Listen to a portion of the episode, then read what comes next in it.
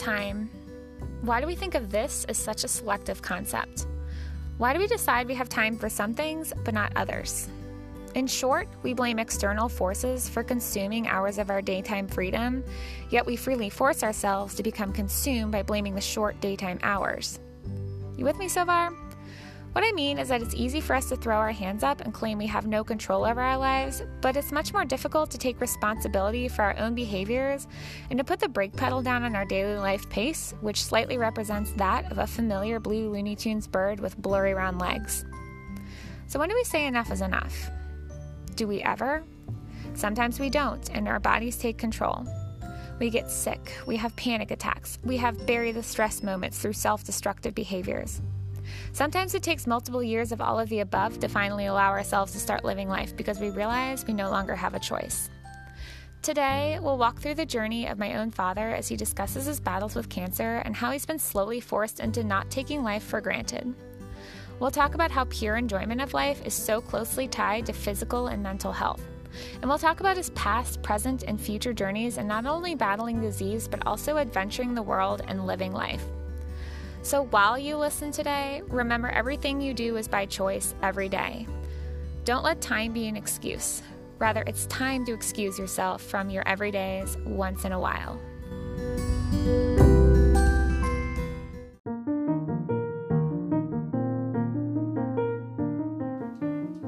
Is Maria Elena, and you are listening to Purple Hood Adventures Podcast.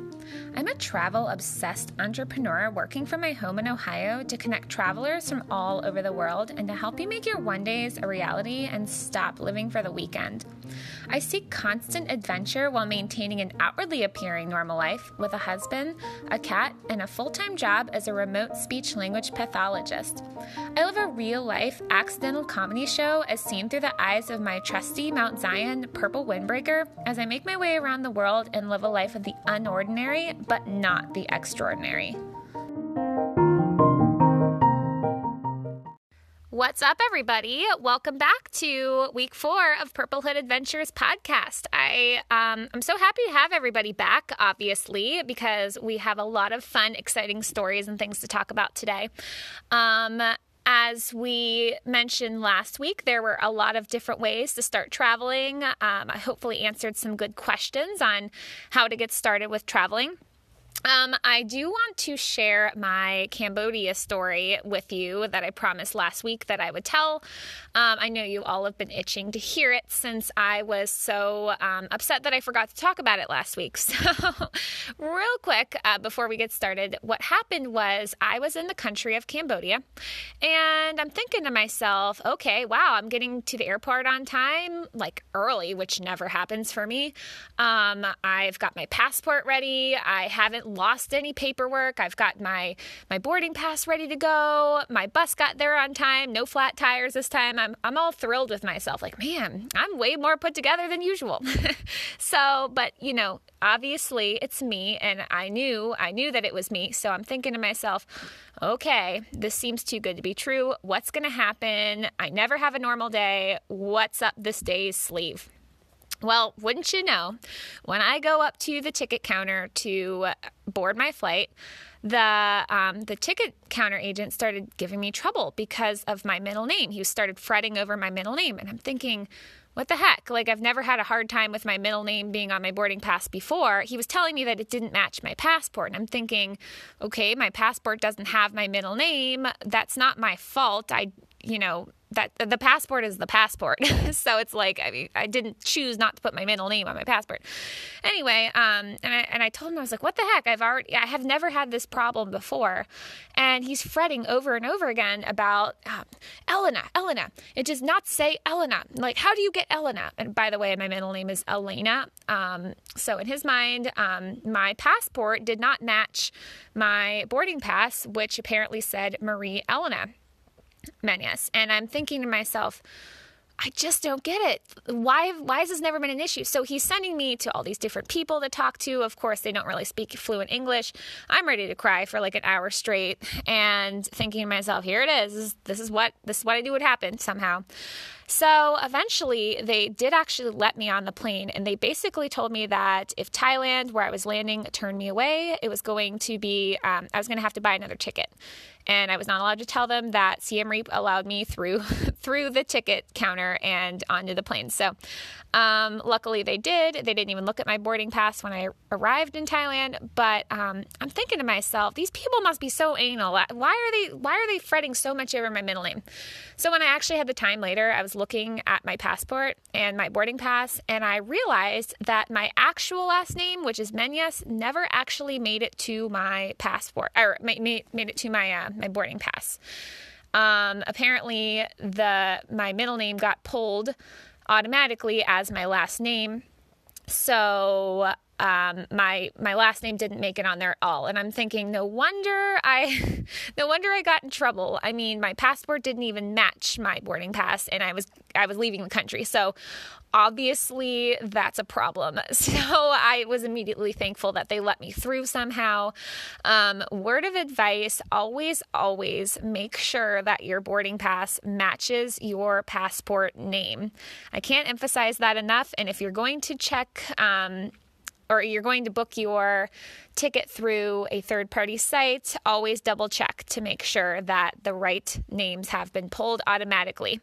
So, yes, um, obviously, it would never be a normal day in my daily life. So, um, gives me a good little story to tell later, right? All right.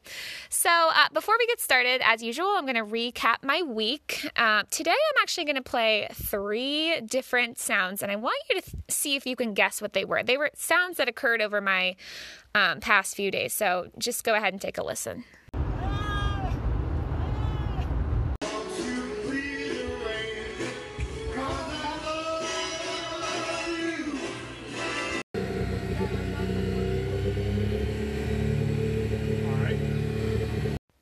Okay, so obviously that first sound was a cat. That was my cat Mustard. I had to take him down four hours to Cincinnati on Friday because my dad had to give him his medications while I was away in Somerset, Kentucky for a weekend.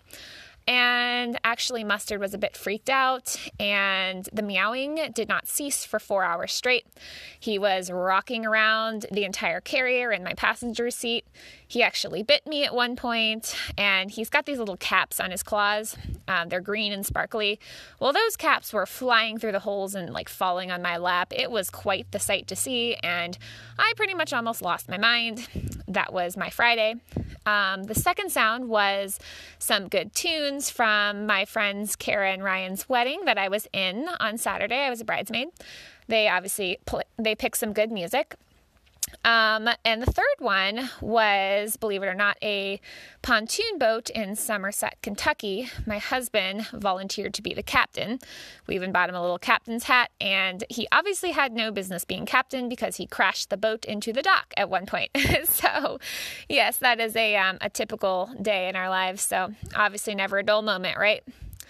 All right, everybody. So I'm actually in Cincinnati this week visiting my dad, which is one of the reasons I wanted to interview him today.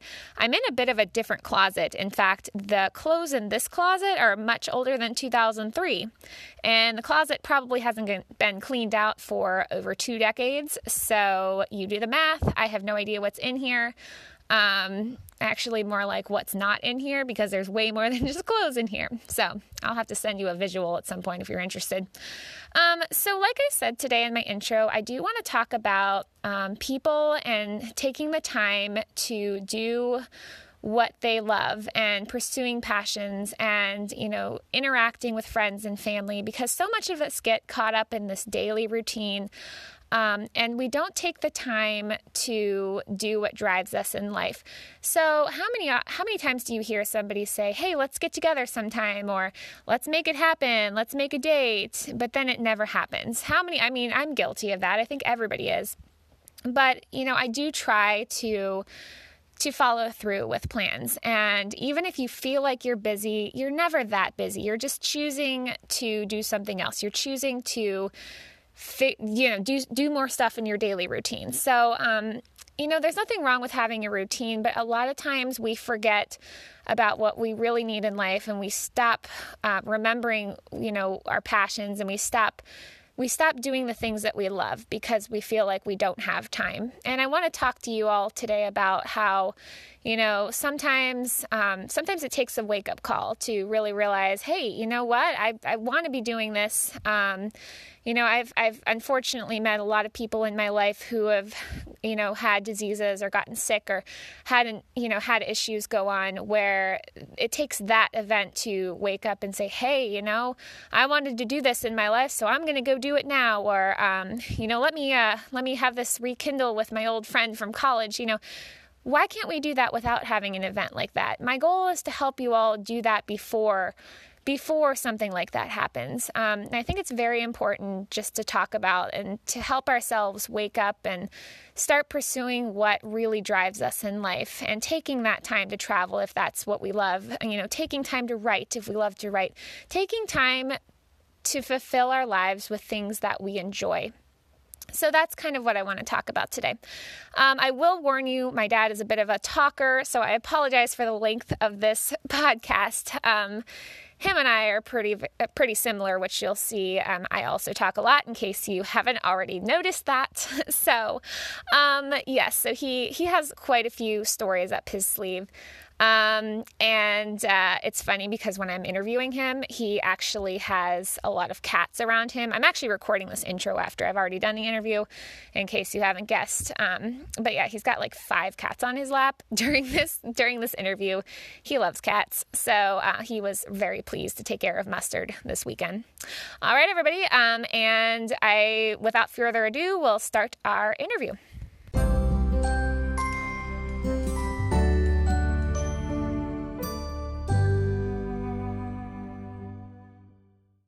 All right, everybody. I'm sitting here in my living room in Cincinnati with my um, my dad here, and Hello. yes, say hello. Hello, everybody.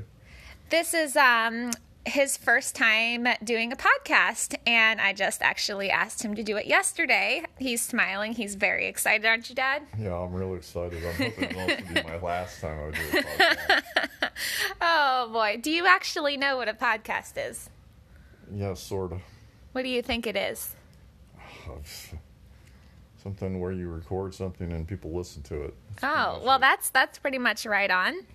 All right. So, first, before we start asking, I have just a few questions here today, and of course, obviously, a lovely little game at the end. I would never leave you without some good old fashioned entertainment. Um, so, I'm first going to have him introduce himself. So, Dad, go ahead and tell us, tell our audience a little bit about who you are and your um, just like your childhood, your interests, things like that. Oh, God. well, I'm 65 years old, almost 66, so there's a lot to cram in there. I'm going to tell you my life story. Yeah, just a little life story. I'm an only child.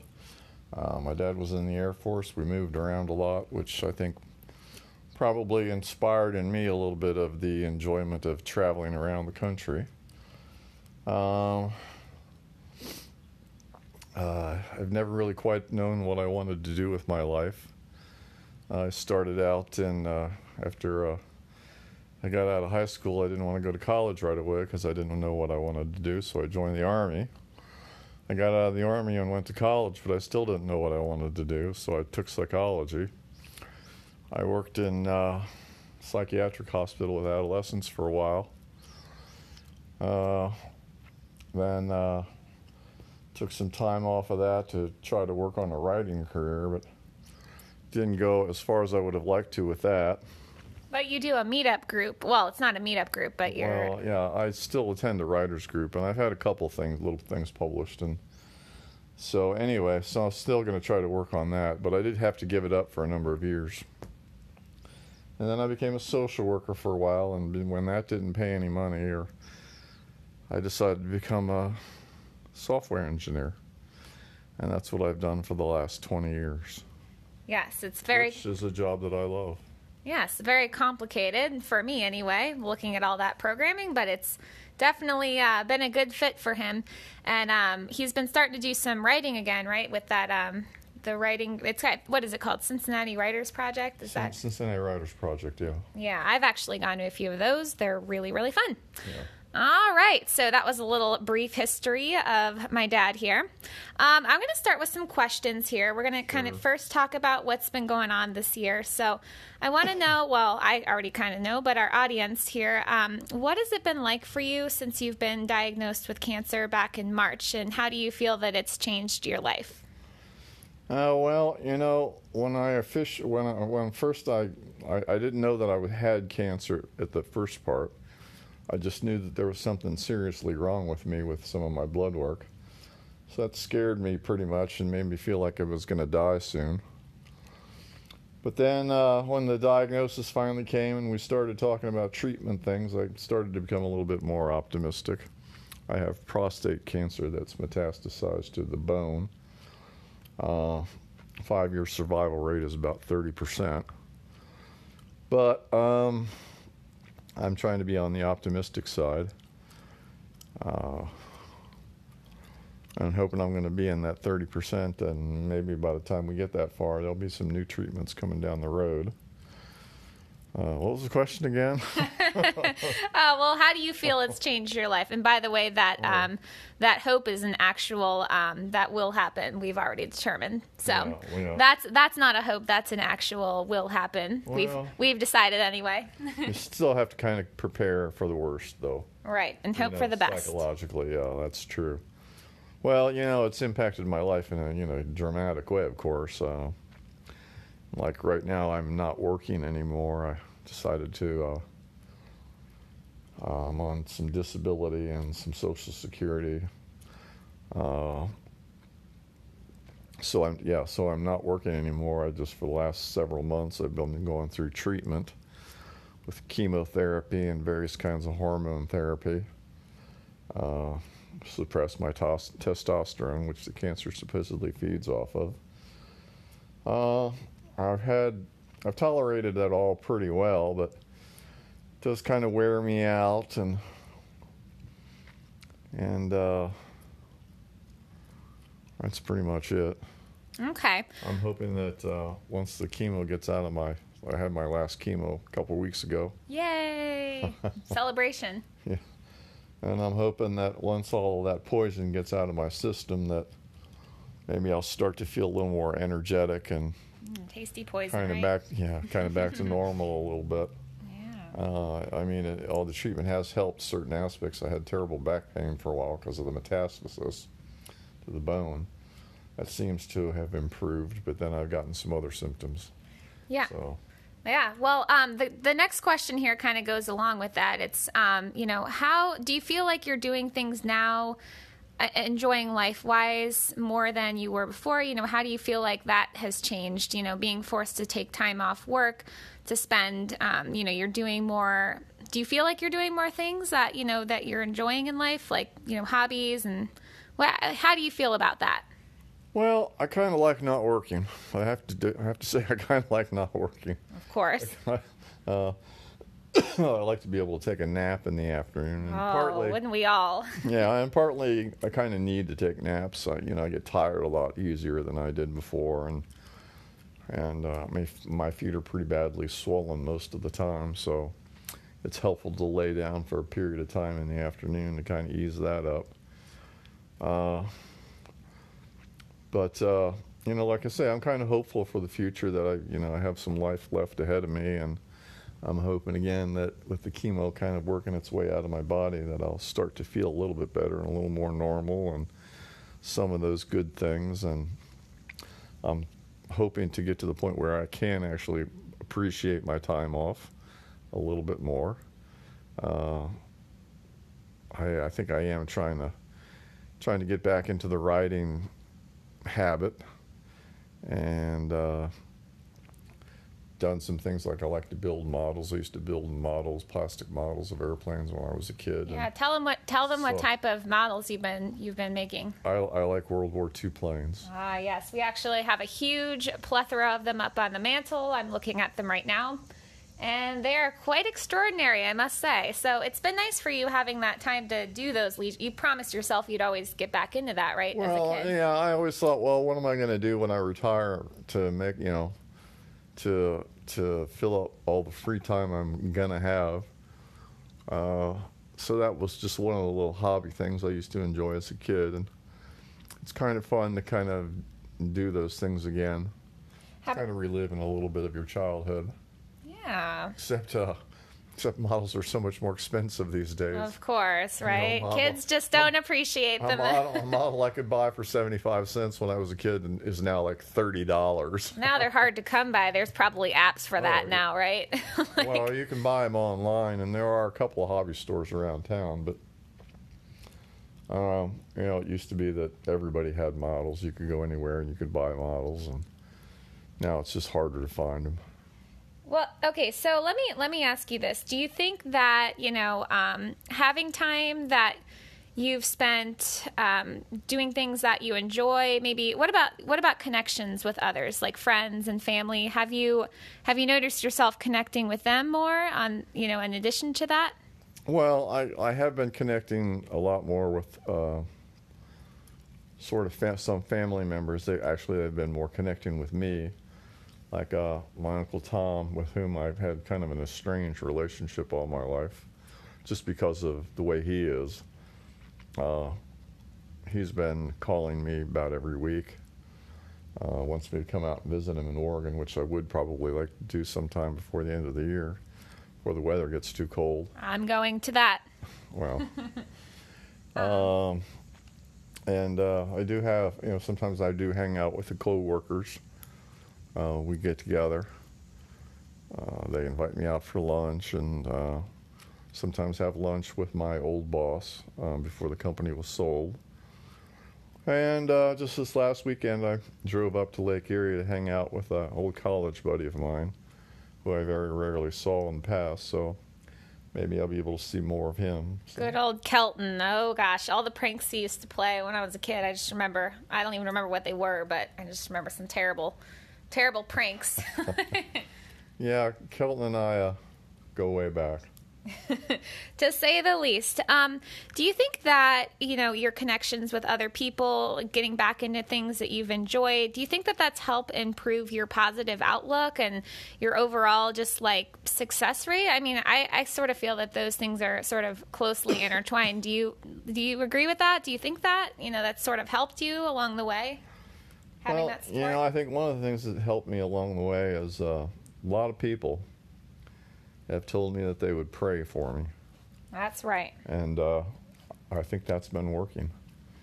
Because you know, technically speaking, uh, uh, my PSA level is down to less than 0.1, which is undetectable. He's a model patient, they say. That's that was the goal of the treatment, and uh, that means that my cancer is technically in a kind of remission state. Yay! So uh, that uh, increases the odds I'm in that 30% that I talked about a minute ago. Yes. So, I, So- I think just having that um, that sense of support is uh, huge. You know, you hear about people saying that all the time. Yeah, everybody been, that I know of has been very supportive, and uh, it's nice to hear that. It's nice to hear Yeah, good.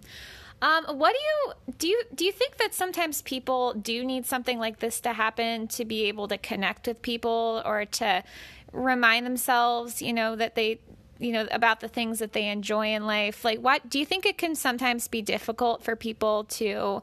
Um, you know, spend time with friends and family, you know, make that contact without having something occur like this. Do you, do you, do you see a trend Well, ever? Well, you know, I mean, when everything was good with my health, you know, I had to work 40 hours a week and, you know, I didn't worry too much about having too much contact with people. I just didn't have a lot of time for it. Most of the- sometimes get caught up with that that time stuff, right? Yeah, and then, you know, I often had to work after hour support and things like that. So, Oh joy. so getting cancer has certainly freed up a lot of time for other things. And uh, still, uh, you know, I'm still working on the, getting some of my energy back, however. So, Well, go- we're going for walks every day, so that's and the Something zoo too. Yeah, the zoo. We forgot to talk about the zoo. You've been going to the zoo sometimes. Well, sometimes you got that pass, so yeah, I bought a, uh, before I knew I had cancer, I bought a, I bought a, membership to the zoo because so that he could get in and buy so I could get in and buy some things for my daughter. Some penguin pajama pants for my husband because As apparently, as a present, yeah. yeah, apparently you had to pay admission in order to get to the gift shop. So Yeah, I had to pay admission to get to the gift shop, but it was too cold that day to actually visit the zoo. So I said, well, let's buy a membership and then use it sometime this year. And I have used it a couple times. So, uh, and I get to bring a guest. So, uh, so Maria Elena went with me. No, yeah, I went Maria a couple with times. me once, one time, and then another time Maria Elena and Dan uh, came down and we went to the zoo, which happened to be on what was that? Uh, what day was that? Memorial Day? Was that? Uh, Memorial not Memorial Fourth of July? Day. It Oh, it was Fourth of July. That's when it was. yeah. Right, the day that we went down there, they uh, they let veterans in for free.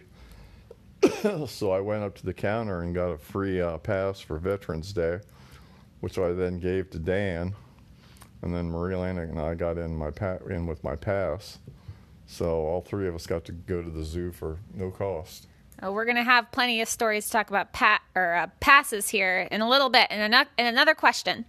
Um, but real quick, I do want to shift gears here. I want um, you to tell some of our listeners about your favorite travel memories because my dad here has done a lot of traveling, um, for you know, through the army when he was in the army with my mom. Um, he's been all over the map actually. So tell me some of your favorite um, your favorite past travels and some travel stories that you have. Well, I haven't exactly been all over the map. There's still a lot of More than I have. No, I wouldn't even say that because you've been to some places that I want to go to that I haven't been, like Machu Picchu. But I have been to some places that that well, actually you can't go any to anymore in, in a way, in a manner of speaking. Um, but yeah, like I said before, you know, I kind of grew up. My dad was in the Air Force. We moved around a lot, so I got to see different parts of the country. Every year we used to take a road trip back to Cincinnati. Uh, and I always enjoyed just being on the road. Uh, I got lucky when I joined the Army that I got to be stationed in Germany for a couple years in a very historic uh, Nuremberg community. Uh, I actually was stationed in Fürth, Germany, which was the birthplace of Henry Kissinger. If any of your young people know who that was, he was the uh, Secretary of State under Richard Nixon. Um, after I got out of the army, I, I my parents were actually my dad was still in the Air Force at that time, and he had been transferred also to Germany while I was there. So it was kind of funny because while I was in Germany, um, I was the only person who could actually go home on a three-day pass. It was just taking a train across the other side of Germany, where they were staying. So that was kind of funny. It's nice you can just hop on a train I over could there. Just hop on the train and go visit my parents. I miss those. I miss those uh, those bullet trains, the ICE trains. Well, I guess they did they have those on those those ICE bullet trains, the really fast ones. Well, they had express trains. I, I don't, you know, the ones that you're you're thinking about the really high speed rails that are in like Japan. Well, no, no, there was they were in Germany too. Did you ever go on those? Uh, I went on some express trains. I don't know if I'd call them the bullet trains or the high speed trains. I don't think they were at that time. Yeah, maybe not then. That was still that was still the early seventies. But uh, you know, after I got out of the army, I went back to Europe the next year uh, and bought a student rail pass. Went to visit my parents, and then I took the student rail pass and kind of traveled all over on that for a while. Uh, and then while I was there, also, uh, my dad and I took a side trip to East Germany, which is kind of one of those places I mentioned that you can't really visit anymore. You can go to the same towns, but they're not East Germany anymore. But No. back in that day, it was you know the Berlin Wall was still there. We had to enter East Germany through Checkpoint Charlie, uh, which was kind of an interesting thing from a historical point of view. Um, and we you know we crossed over from this very well-to-do West Berlin area, and we travel into East Germany and go into stores there, and there'd be like nothing on the shelves. so you really kind of got to see you know a little bit of a got a hint of what it was like to be in a communist country. It's crazy because when I studied abroad, I studied in Leipzig, Germany, which was East Germany, but you know, not really East Germany it wasn't anymore. communist Yeah. East no, Germany. not communist part- East you know, Germany. Germany had already been united, reunited at that point. So yeah, it wasn't communist anymore, and you didn't have to have anything special to get there. You didn't have to go through the, the guards who would look at you like you were from a different planet. and you didn't have to be quite so afraid of the security forces. How about um? How about that bike that bike journey you were telling me about on Easter? That one that where you biked. Where, where were you? Canada, I Oh, yeah, that's true. That was an interesting travel experience. I uh, took my bicycle. I was out of college at that point, and I was very interested in bicycling. And I wanted to kind of do some bicycling around the country. So uh, I took my bicycle on a train up to Montreal, Canada. And I was planning on just doing some bicycling up there and taking the train back. But what I ended up doing was um, taking you know taking my bike and biking up from Montreal to Quebec City, and then I decided, well, what the heck? I'm just going to bicycle all the way home back to Cincinnati. So that's what I did. I came back down through Montreal again and along the St. Lawrence Seaway and stopped in Toronto for a few days and had quite a few adventures along the way. You know, a couple times it start raining really hard and people uh, like I remember somebody out somewhere in the middle of nowhere it was raining real hard. It was getting late in the day, and some people just offered me a garage to sleep in for the night. Then uh, I remember just outside of Columbus, just north of Columbus, or actually in Columbus, but it was on the north side. Um, my bicycle kind of broke down. I lost a bunch of spokes in the back tire and I really couldn't go any further without replacing the spokes. So I was sitting outside of some fast food place. It was getting late in the evening, thinking, "What the hell am I going to do now? what, what am I going to do?" This guy came up to me and uh, he started talking to me about uh, biking. And it turned out his brother had actually done some bicycling and had bicycled up to uh, Alaska uh, and had actually been written up in National Geographic magazine. So he was very helpful to me because he took me to his house and I let me spend the night there, and in the morning got me to a bike shop where I could buy a freewheel remover, which I did not have on me, Oh boy. so I could take off the rear gear. Uh, and have access to the tire in order to be able to replace the spokes that had broken. Lucky break there. It Sounds like something that would happen to it was me. it was very serendipitous, you know, that that this guy should happen to be there right when I was uh, broken down, and he would engage me, and he sort of saved my butt. This is how I know we're related, by the way, because I often have these really random serendipitous moments on my travels when I have ridiculous events that occur. So this must be genetic, I think. Well, yeah, you know, that's one of the interesting things about traveling is you meet interesting people and characters along the way. Oh, many characters. Yeah, I mean, like uh, when I had my Eurail pass in Europe, uh, I remember I was taking the train into Barcelona, and on the train into Barcelona, I met this woman. She was a couple years older than me, two or three years older than me. She was an ex nun. And we got to talking, and it turned out she had graduated uh, grade school from the same grade school I went to, Nativity, which is right up the street. I also went there. and Marilena went to Nativity. So it was kind of funny that I'd run into somebody from Nativity in So Barcelona. random. Yeah, so random. So I hung out with her for a couple days, and that was very nice. She was a very nice person. Uh, she liked olives a lot, and Ooh, good, good woman. she really liked olives. And Barcelona is, of course, famous for olives. They are. So yes, they are. So um, so yeah, so um, so for a couple of days while I hung out with her, I ate some olives. That was the only You time. hate it was the only time in my life I, I, I enjoyed olives for about three days. Black or green? That's the question. Uh, I can't remember what colors they were, boy. but uh, and then uh, on the same trip, I took a train from Madrid down to the southern part of Spain, and I was just going to cross over into Morocco. I was going to try to take the boat from southern Spain over into Morocco uh, to Tangier just for a couple of days, just to say I'd been to Africa. And actually, this was that was no, that was the first trip. This was my second trip to Morocco, because I had traveled into Morocco on that trip and had spent several weeks there, traveling around with a couple of Swedish babes. that, that was fun.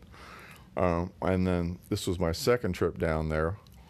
Got on the train in Madrid and uh, got into this one compartment where this uh, this uh, I had long hair and a beard and all that good stuff. You know. Still do. Well, Well, for the most part, other than the yeah, the bald head chemo. at this yeah, point. The, the, the chemo's affected my hair, but just the top. well, you know, I can't grow a beard, so right now I'm kind of clean shaven. But Soon. Anyway, I got into this compartment where there was this uh, hippie-looking dude with also with long hair, long dark hair, and a dark black beard, and kind of nodded to each other as I went into the got into the compartment. And then we were quiet. We didn't really talk or anything while we the train pulled out of the station, and we started going along. And I pulled out a book from my backpack to read. And then I looked over at him and discovered he was reading the exact same book I was. No way. I Yeah. didn't know that. Yeah. What was the book? He was reading the same book I was, which was uh, the book was Journey to Ixtlan um, by Carlos Castaneda. And if you know who that is, um, uh, it's a book about, uh, uh, well, I guess I'd call it a spiritual journey kind of a book. Oh boy. Um, there's a lot of drug taking involved, oh but man. My dad lived but- through the '60s. Let's be. but the focus, but the real focus is is in uh, the, the spiritual aspects of his experience. You know, and that's that's the important part of the book. It's not so much about the drugs; it's more about the spirituality and uh, seeing things in a different way and looking at the world in a different way. So we got to talking, um, you know, about the book and the whole series and a whole bunch of metaphysical, philosophical kinds of stuff, and you know, we were really hitting it off quite nicely. And uh, after about three hours of talking and stuff like that, it was really kind of funny because, you know, like I say, we were getting along really well. And all of a sudden, the door to our compartment uh, slides open, and there's this big burly Spanish guy standing in the compartment holding a knife. Oh God. And he's under one in one hand, and under his arm, in the other other arm, he's got a watermelon. What? He starts I jabbering. thought that was going somewhere completely he, different. he starts jabbering to us in Spanish. We're like, "What are you talking about?" and he finally he just sets the watermelon down, takes his knife, slices the watermelon in half, gives it to us, and then walks back out of the room. oh boy. so we kind of thought that was a, a, a spiritual clue that we should hang out together. well, I guess watermelons are pretty spiritual. The I mean, watermelon man, yeah. I, I kind of wrote a story based on that incident that I called the watermelon man. um, so, and we ended up hooking up and traveling around in Morocco for a couple of weeks together, what did the bo- having some all sorts of wild adventures. what did the border patrol say to you? What what what happened? There's something. What did yeah. well, we got the first time I went to Morocco. Um, I had crossed at Ceuta, which was actually owned by Spain. It's a little place on the Moroccan coast that's owned by Spain. And I crossed into Morocco from there and didn't have any issues. The second time when me and Matthew went down, the gentleman I met on the train with the with the watermelon man, Watermelon man. Right, we we took the boat to Tangier. Well, when we got to Tangier, they took one look at us and said, "You got long hair and beards. You're here for no good. We don't want you." Didn't he say like we don't want your ki- we know your kind? Yeah, they didn't want us. They, you know, we were hippies, and they thought we were there for Up to no for drugs, basically. You know, because there's a lot of uh, there's a lot of marijuana, a lot of hashish and stuff comes from Morocco. Well, I mean, they- you did have a watermelon, so you know. they they thought we were up to no good. Uh, so they, they wouldn't let us come in in Tangier, so we had to take the boat all the way back to, um, can't remember the name of the port. Oh, Algeciras. No. Algeciras? Is that the port? No, or not, that's a different town in Morocco. So anyway, we- back. To, back to southern, yeah, back to back to southern uh, Spain, and then we had to grab another boat and go to Ceuta and cross again there, like I had the first time. But we we had some interesting adventures traveling around together. Yeah, sounds like it. My dad is full of stories, by the way. He's like, I think every time I see him, I hear another Morocco, crazy, yeah, Morocco. crazy story. Yeah, Morocco was a great place to visit. It's got one to of my bucket the, uh, lists. Marrakesh Express down to Marrakesh. Marrakesh is a really interesting town. Uh, you know, it's got the Jamal Fana, which is a, a big square in the center of the old part of uh, Marrakesh. And, you know, you get to see what life was like, uh, well, not thousands of years ago, but maybe a hundred years ago or so. Um, very old time. You got your storytellers and your snake charmers and your people doing magical tricks in there for entertainment and And not in Hollywood type. yeah. So that was you know it's very exotic being in third world country. so cool. That's definitely on my list. I do. I do want to talk to our audience about our road trips out out west. Um, now, my dad is very excited about one particular thing on our road trips that he acquired for ten dollars. Why don't you tell them what it was? Yeah. Well, you know we've taken road trips. We we've taken road trips the last like three years or so. Not this year because of you know my diagnosis and all that stuff, but th- three years prior. So the first trip that we took, Marianne and I, um, we started just heading out west. I bought a new car, a Jeep Patriot, just for the trip, since my Cavalier had too many miles on it. You got pulled over twice. I got a ticket once. well, yeah, that was because of speeding, but the Yeah. second time was because the lights weren't Anyway, on. and our first real stop anywhere for sightseeing purposes was the Badlands, which was uh, can't remember if that's actually northern South Dakota. or- South Dakota. Yeah, it's northern South Dakota. Anyway, we pulled into the gate there, and you had to pay an admission charge. And uh, I can't remember if I asked about senior discounts or anything like that. I think I did. You always do, so yeah, I think you did. Yeah, and and the woman there said, "Well, yeah, you can buy this senior pass, uh, but you have to be 62." And I said, "Well, that's great because I just turned 62 like six months ago." So I bought this senior pass for 10 bucks, and I think the admission price to the Badlands was 15. It was. Yeah, so uh, so we got in for 10 bucks instead of 15. But then the senior pass, it turns out, is good for your life. it's good for all the national parks in the country. Once you have the pass, you can get into all the parks for free. So for the rest of that trip, we uh, we got into uh, Yellowstone. we got into Yellowstone. We got into Devil's Tower. We got into um, Mount, Rushmore, yeah. but we had to pay for parking. We got into the uh, what was the lava place? Oh. Um, that place? well, we went to Devil's Tower. Is, are you talking about that? No, no. We went to remember it, this was in Idaho.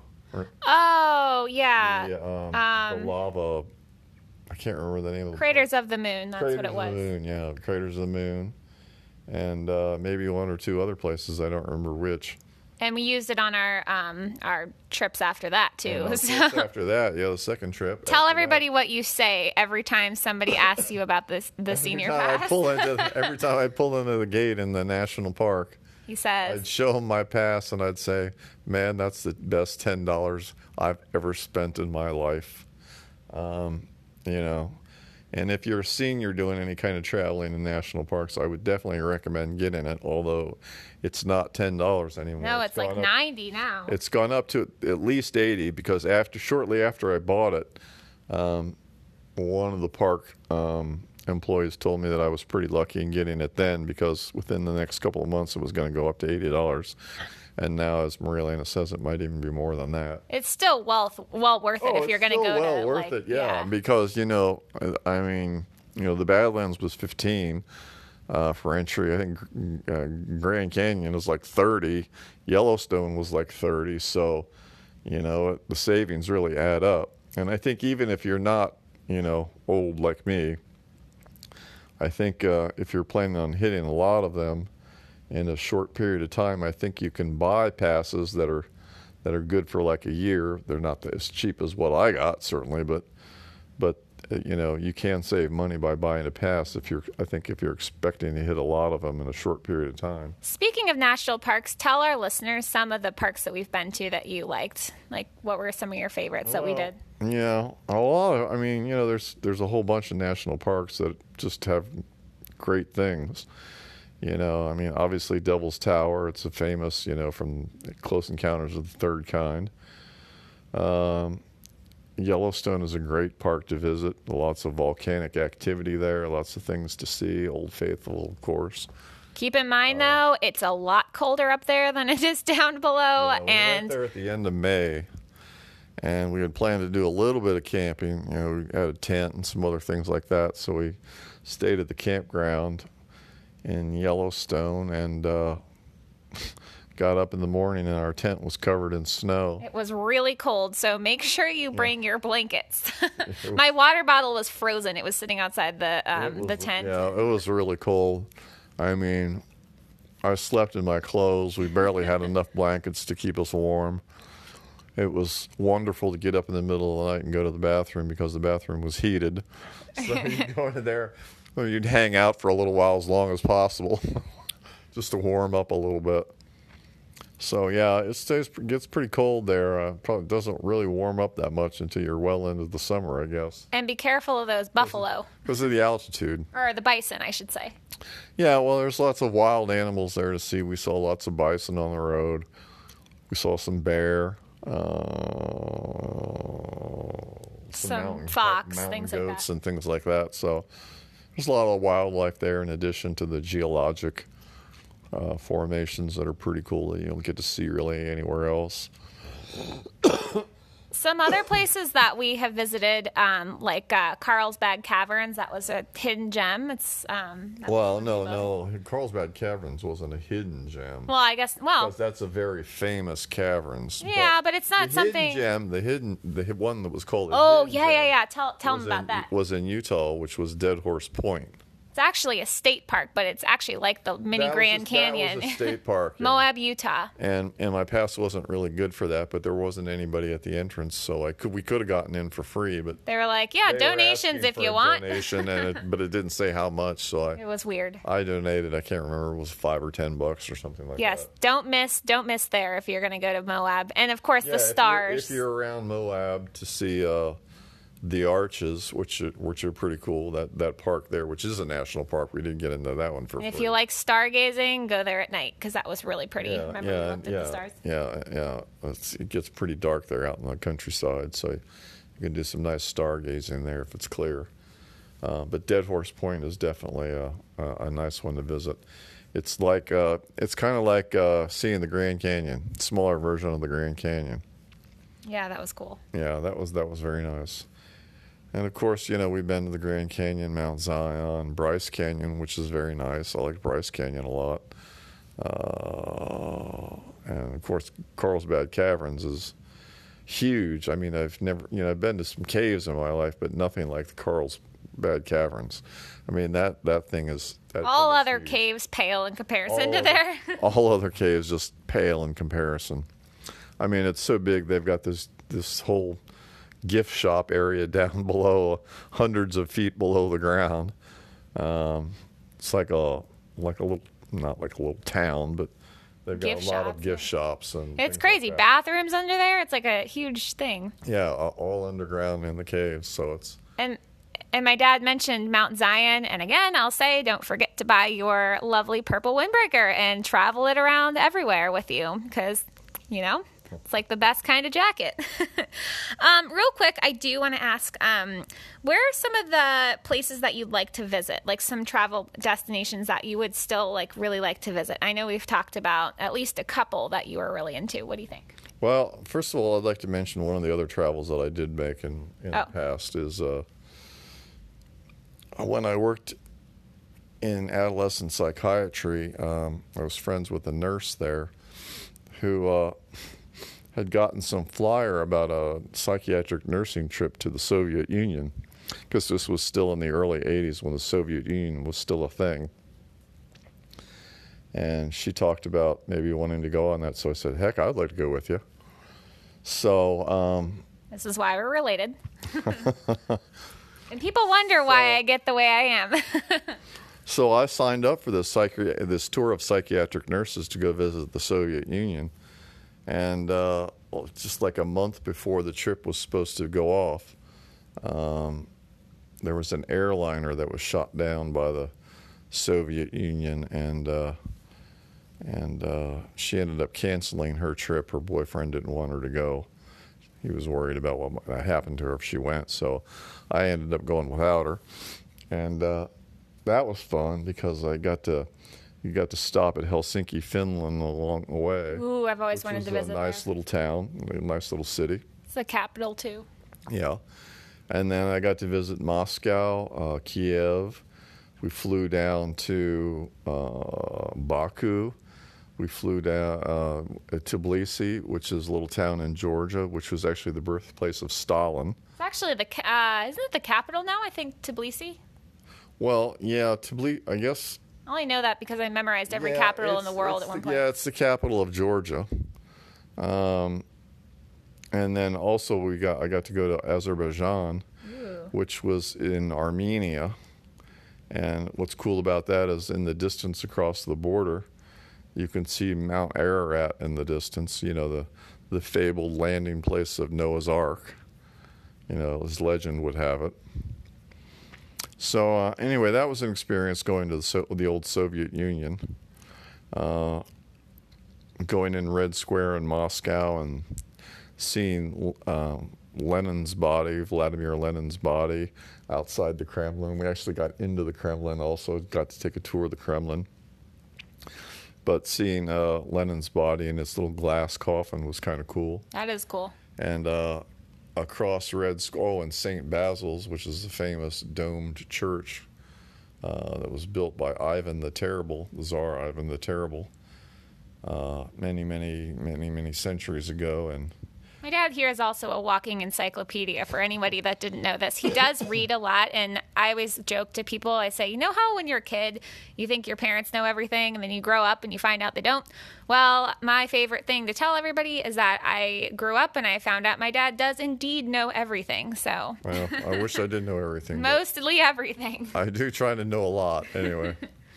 um, yeah, St. Basil's, the famous dome church that you often see pictures of that Ivan the were built and then had the uh, architects killed so that they couldn't build the same thing again for somebody else. Uh, but there's a was a department store on the Red Square also called Gum, G U M, and that's where I bought my first fisherman's cap and I've been wearing fisherman's caps ever since. It's true. And our uh, my grandpa did too, right? Didn't grandpa? What? The fisherman's caps. Didn't he used to wear No, those? no, my, my, my dad was never into wearing hats. I thought he did for some reason. Mm-hmm. Maybe that was just from the zoo or something.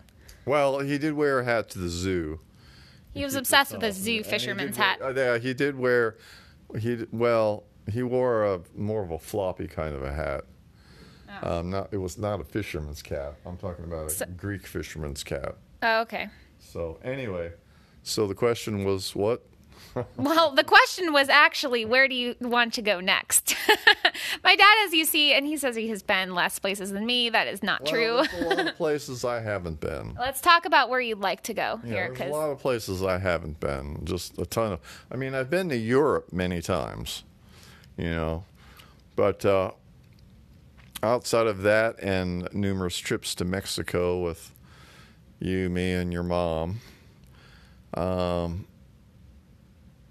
and a little excursion into Africa. I haven't been too many other places but that in the Soviet Union, of course. So I'd still like to visit places like Israel. You know, uh, I'd like to visit Egypt. I'd like to visit India. I'd like to go to Machu Picchu, where you've been. yeah, like the one thing. but Israel is like like your top, right? Isn't that what you Well, said? Israel is is probably the next one I'm hoping to do first. And I'm going. I'd, I'd really, I'd really like to visit there and and uh, see the birthplace of Christianity, basically, and uh, you know, I just have a high regard for the the nation of Israel itself, so I would like to see that. Um, and then after that, I'm not sure. Egypt, maybe. Egypt, maybe. To the pyramids. Uh, of course, I'd like to see the Great Wall of China. I'd like to visit Japan. Um, uh, um, places that I've been to that I, I didn't really quite get to when I was in Europe were th- like Pompeii. I'd like to visit Pompeii. I did actually go there on my honeymoon. Been there, yeah. I'm very jealous of her for having been to Pompeii. You've and- been to Morocco and, and, and Marrakech. Machu Picchu. Well, yeah, yeah. I mean, those are that was that you know, that's a pretty nice place to visit. I mean, yeah, very different. All right, so um, we're gonna wrap this up here soon. Um, last little, last little question here is: Do you have any last um, recommendations for people that are, you know, when it comes to taking time out of their busy routine to pursue their passions and see the world? Do you have any recommendations for our, our listeners today? Well, I think that one thing is that you should travel some when you're young. You know, before you start a family and settle down and get wrapped up into the daily world. Um, because Gap years are would Yeah, be nice. Once you start a career and you start a family, it's I think it's a little bit harder to move around and get to go all the places you want to go. I, I think it's a good idea to try to travel a little bit when you're younger. You know, you don't have to travel the world or do all that stuff, but it's I think it's good. It's it's it it uh, it expands your perspective of things to to travel. That's that's one of the great things about travel, is you get to meet interesting people and really expand your awareness of everything that's going on around in different parts of the world and different cultures and things like that. And then uh, I think you should also, but even while you're kind of you know building your family and growing your family and you know doing the everyday workaday world. Uh, you know, you should try to travel here and there once in a while, you know, every couple of years if you can manage it, go someplace new. Uh, don't save it all till when you retire because you may not make it there, like I'm so, sort of finding out now. You know, I especially hope to do a lot more traveling uh, in retirement with the expectation I'd live a, a good long life. And uh, now I'm not so sure how much longer I'm going to be around, but so I may have to condense some of my traveling at this point, but uh, I'm still planning on getting some more in. Uh, so that's what I would say: is do some when you're young, do some, take some time out from your uh, your busy life as you as you uh, as you go through life to do some traveling. Right, and that's Even the it's just in the United States, visiting some of the the national parks and things like that. That's always great to see. There's a lot to see in this country, a lot to see and do. Yes, that's right. So, yes, bottom line is take the time and, you know, just, you know, don't get too caught up in your daily routine. Take that time to get there um, because there is so much to see and do. All right. Um, Get stickers to put on the back of your Oh yes, get stickers to put on top of your car. My dad actually followed my pattern. He's copying me. He has stickers from travels all over his Jeep Yeah, and Elena has stickers all over the back of her car from that she started collecting when she was doing her study abroad in Germany. And she had those stickers on her car for many years. And then when we started doing road trips, and it wasn't actually till our second road trip that I said, you know what, I'm going to start buying stickers for my Jeep too. So I started, great minds think alike. Yeah, so I started putting stickers on my car. People make fun of me, but whatever. Well, At no, least I have my places. People make comments about them, you know. You know, like, They assume they're like some kind of weird political statement. They're like, "Ooh, stickers. Ugh, that's trashy." And then I'm like, "Well, they're from my travels." I'm like, "Oh, okay." Yeah, and so sometimes people comment on them and ask you about some of the places that you've been and You so on good and stories to tell. Yeah, so it's it's nice. Okay, on um, really quick, everybody, um, because I didn't play a game last ye- or last week, uh, which was a problem and way out of character for me. I am going to do a little trivia, like random facts about Israel, in honor of my dad's desire to go to Israel. Um, I am going to start with a little question here. He doesn't know. He doesn't have the answers. That's okay. I'm going to give you multiple choice.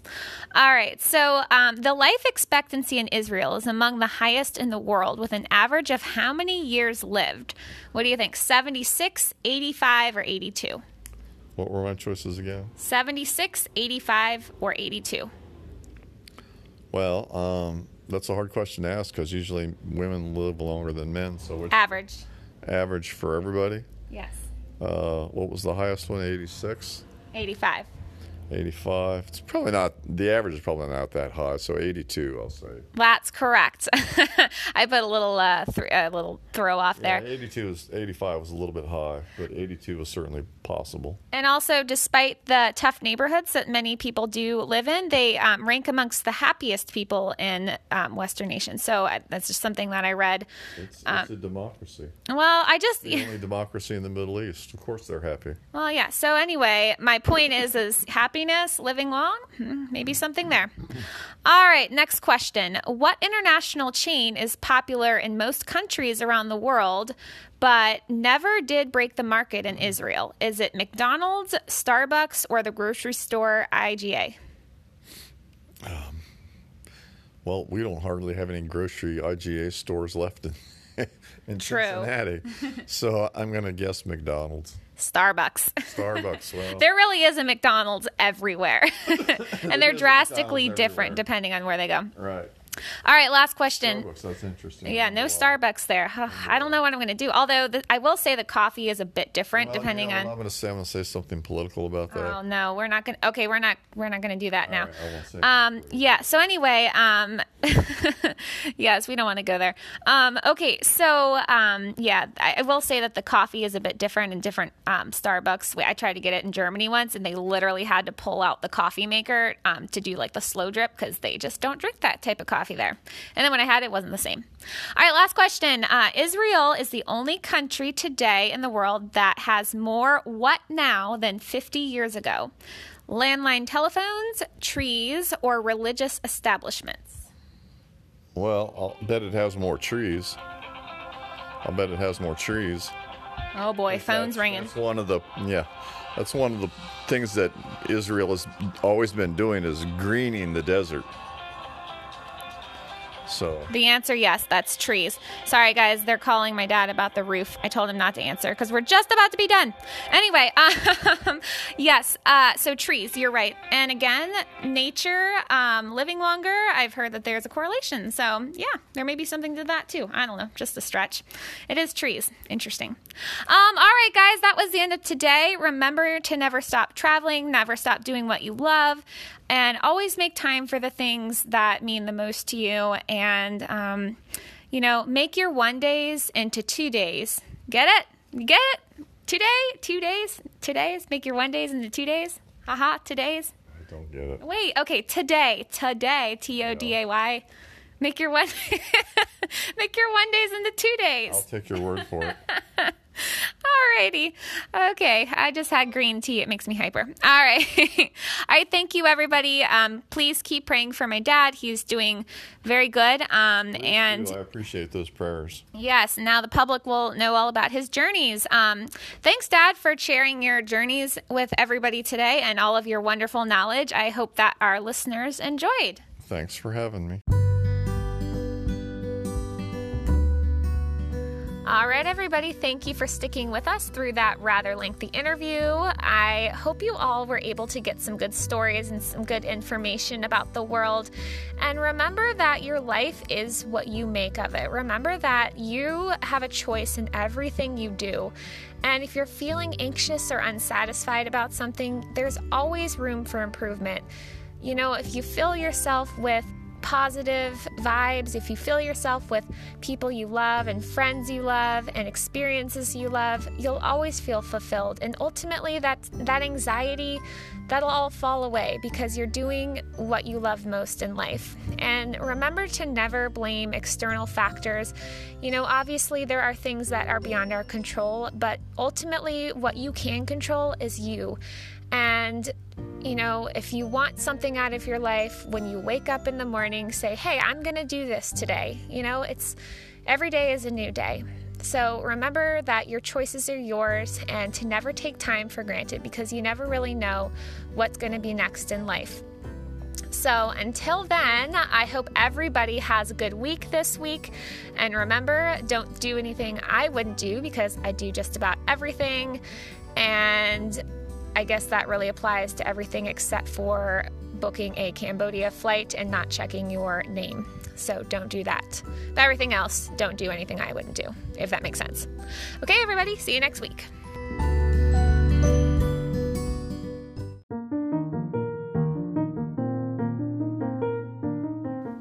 This is Maria Elena, and you've been listening to Purple Hood Adventures Podcast. Thanks, everyone, for joining us on our journeys today. If you think you'd like to hear more and you want to stay updated on the whereabouts of an accident prone purple windbreaker, or if you just like to live the life of adventure through your earbuds, or maybe you enjoy restraining having milk coming out of your nose buds every week, don't forget to subscribe to my channel. Otherwise, you can check me out on my website at purplehoodadventures.com. Or you can check me out on Facebook slash Purplehood Adventures, Instagram, or whatever other 8 million forms of social media you might use. Until then, stay tacky, San Francisco, and remember life is not a book to be read, but a story to be told. So get out there. And remember, always, hood down and head out.